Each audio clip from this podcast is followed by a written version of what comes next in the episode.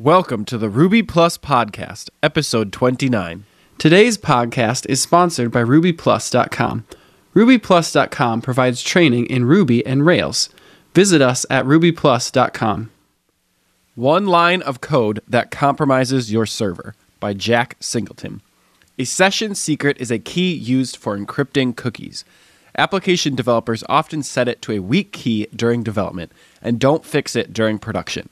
This article explains how such a weak key can be cracked and how that cracked key can be used to gain control of the server that hosts the application. Rails Benchmarking Puma and Multiprocess by Noah Gibbs. One consequence of the GIL is that a single Ruby process has limited ability to fully use the capabilities of a multi core machine, including a larger AWS instance. This article increases the number of processes to measure the performance gains.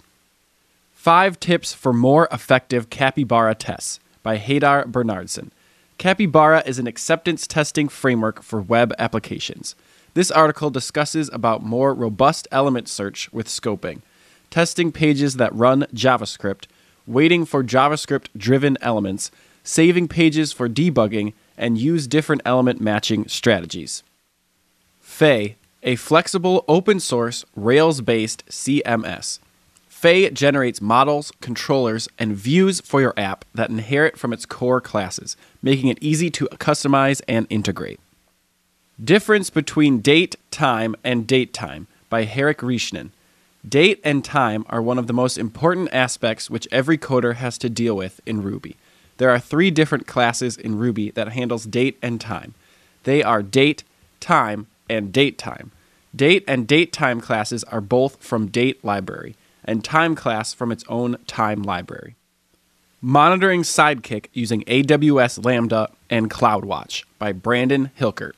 Sidekiq offers a way to visual the jobs processed over time when on the dashboard. Unfortunately, these graphs don't show the number of retries from 2 a.m. last night or how long it took to exhaust the queues when 2 million jobs were created. Historical queue data is important if Rails apps does a lot of background work and number of users is growing. Seeing these performance characteristics over time can prepare you to add more background workers. AWS Lambda is a good choice for endpoints functionality that feels cumbersome to include in Rails apps.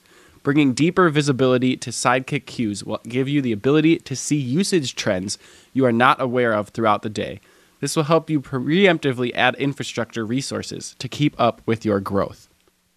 GitHub DS by GitHub a collection of Ruby libraries for working with SQL on top of Active Record's connection. Used in production at GitHub, these libraries include a key value data store mechanism for MySQL and SQL Builder and a class to wrap results. The State of Ruby on Google Cloud Platform by Aja Hammerly. At Google Cloud Next 2017 last month, Google announced that App Engine Flexible Environment is now generally available. This brings the convenience of App Engine to Rubyists running Rails, Sinatra, or other rack based web frameworks. One frequently asked question is Can I run gems like Nokogiri or database adapters that have C extensions on App Engine? And the answer is yes. Google has tested the top 1,000 Ruby libraries, aka gems, to ensure that the necessary dependencies are available. They also tested common gems like Paperclip that don't build against C libraries but require them at runtime. App Engine obeys .ruby version and support all currently supported versions of MRI. They have also tested the gems with Rails 3, Rails 4, and Rails 5. Jumping Off the Ruby Memory Cliff by Richard Schneeman. The memory use of a healthy app is like the heartbeat of a patient, regular and predictable. You should see a slow, steady climb that eventually plateaus, hopefully before you hit the RAM limit on your server. This article discusses memory graph patterns that are problematic and how to go about solving the memory issues in your Rails app. Please check out the podcast section of rubyplus.com for links to all the articles mentioned during this Ruby Plus podcast. Thank you for listening to the Ruby Plus podcast. Be sure to tune in once every other Thursday for the latest news in the Ruby developer community. You can subscribe in your podcast app of choice or listen on our website, rubyplus.com.